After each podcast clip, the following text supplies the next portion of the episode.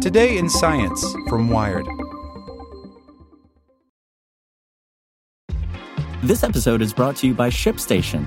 You know, some things take a lot of work, like sending little robots to far off distant planets. And just as that's challenging, so too is running a successful e commerce business, especially when there's so much to do. So I want to introduce you all to ShipStation. Now, I love using ShipStation because of its easy to use dashboard, which makes managing orders and printing labels a breeze and super smooth. Oh, and the customer service is just out of this world. It's exactly what you need to help grow your business. Sign up for your free 60-day trial at shipstation.com slash technews. That's shipstation.com slash technews.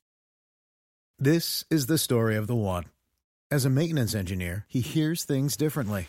To the untrained ear, everything on his shop floor might sound fine, but he can hear gears grinding or a belt slipping.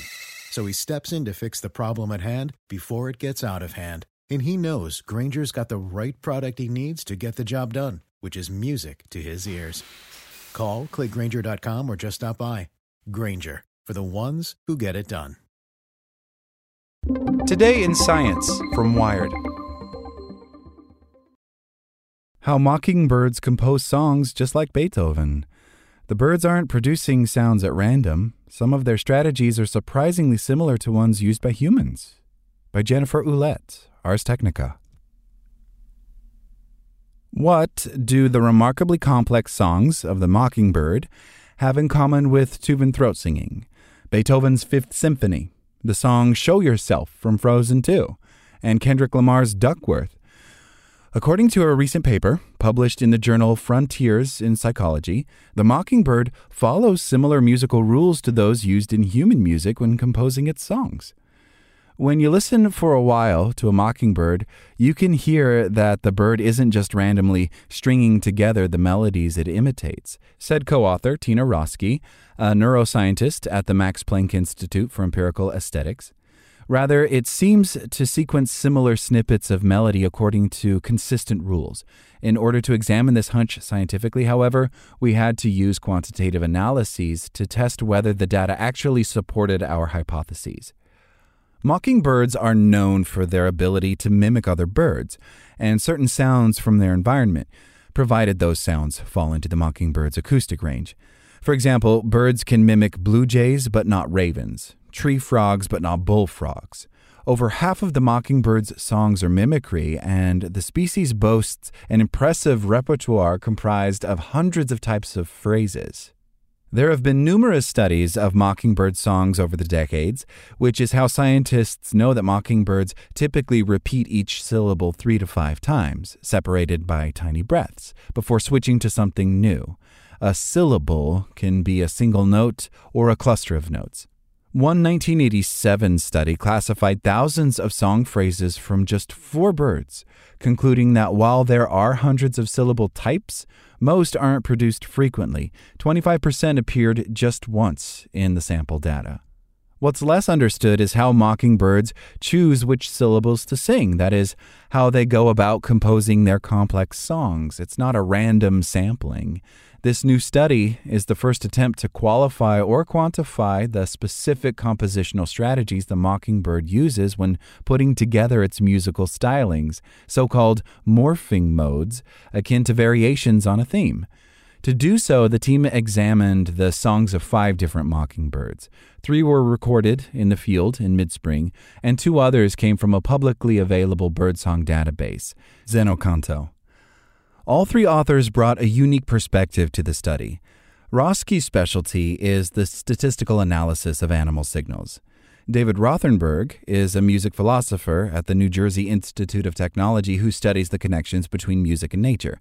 And Dave Gammon is a field biologist at Elon University in North Carolina who has studied the songs of mockingbirds and one bird in particular for many years.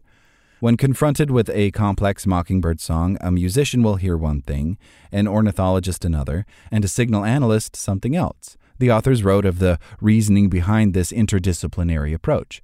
The most complete human knowledge of any natural phenomenon comes from combining distinct human forms of knowing. No one perspective negates the others. They are strongest when applied together. The team created spectrographs of the mockingbird's songs to help visualize the component syllables. They listened to the recordings and made their own qualitative assessments of how the bird's morphing modes work, the transitions between phrases. In the end, they boiled everything down to four basic compositional strategies employed by mockingbirds as they transition from one sound to the next timbre change, pitch change, stretching the transition, and squeezing the transition. They quantified the frequency of the four modes based on the sample songs from three of the five birds used in the study and found that roughly half of all the morphing was based on timbre. Granted, this is a simplification, and almost every transition involves a mix of more than one of these modes, the authors acknowledged. The four modes are not a strict system of classification, but more of a heuristic tool. We use this as the basis from which testable hypotheses can be derived, they wrote, likening the four modes to the minimal pairs commonly used in phonology, e.g., house, mouse, pull, pool, and other word pairs that differ by a single phoneme. Timbre describes the color or tonal quality of a musical note or phrasing. It's why a human voice, a trombone, an oboe, or a flute, for instance, can hit the same note and all sound distinctly different. With the timbre morphing mode of mockingbirds, everything about the syllable stays the same except for the timbre. This typically happens when the mockingbird shifts from mimicking the call of one bird species to another with a markedly different tonal quality without changing the basic rhythm. In one case, the mockingbird began with a non mimetic phrase that was similar to the pump handle call of the blue jay, then gradually morphed into imitating the blue jay. The authors point to Tuvan throat singing, specifically a song by the group Huun-Huur-Tu, as an example of human music that clearly shows the same timbre morphing mode. A single human voice changes the quality of the upper overtone partials, so it sounds like more than one person is singing, they wrote. The pitch morphing mode is when just the pitch or frequency of the syllable changes.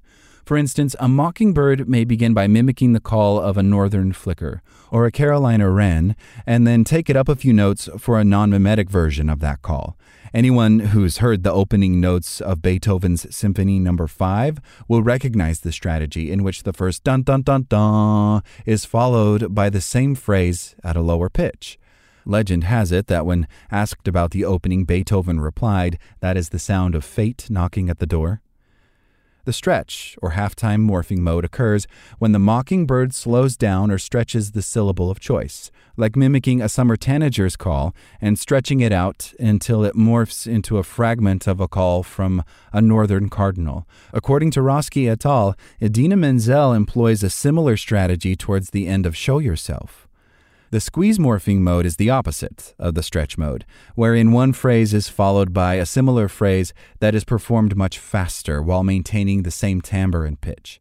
Kendrick Lamar uses a similar approach in Duckworth from the 2017 album Damn, combining squeezing with pitch morphing.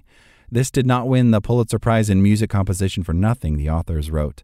Lamar uses a whole series of compositional strategies that have worked wonders for mockingbirds for millions of years.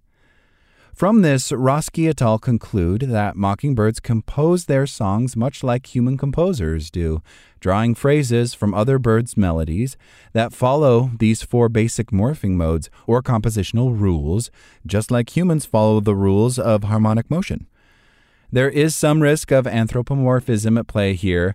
We have an all too human tendency to see ourselves in other species. That's why the authors took pains to control for such a bias with additional analysis, finding that mockingbirds generally pick adjacent phrases with similar acoustic properties more often than would be expected by chance.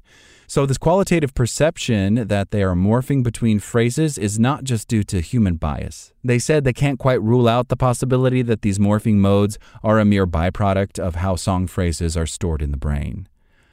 Roeske et al. practically bend over backward in their paper to emphasize this point again and again, lest they be accused by colleagues of overstepping the bounds of science by hearing music in the mere functional sounds of a bird.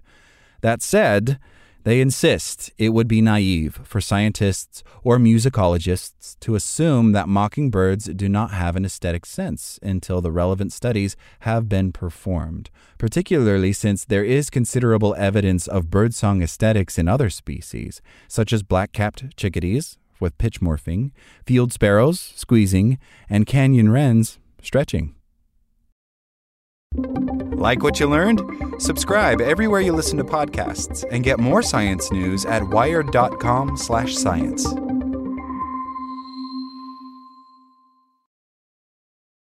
This is the story of the one. As a maintenance engineer, he hears things differently. To the untrained ear, everything on his shop floor might sound fine, but he can hear gears grinding or a belt slipping. So he steps in to fix the problem at hand before it gets out of hand. And he knows Grainger's got the right product he needs to get the job done, which is music to his ears. Call, click Grainger.com, or just stop by. Grainger, for the ones who get it done.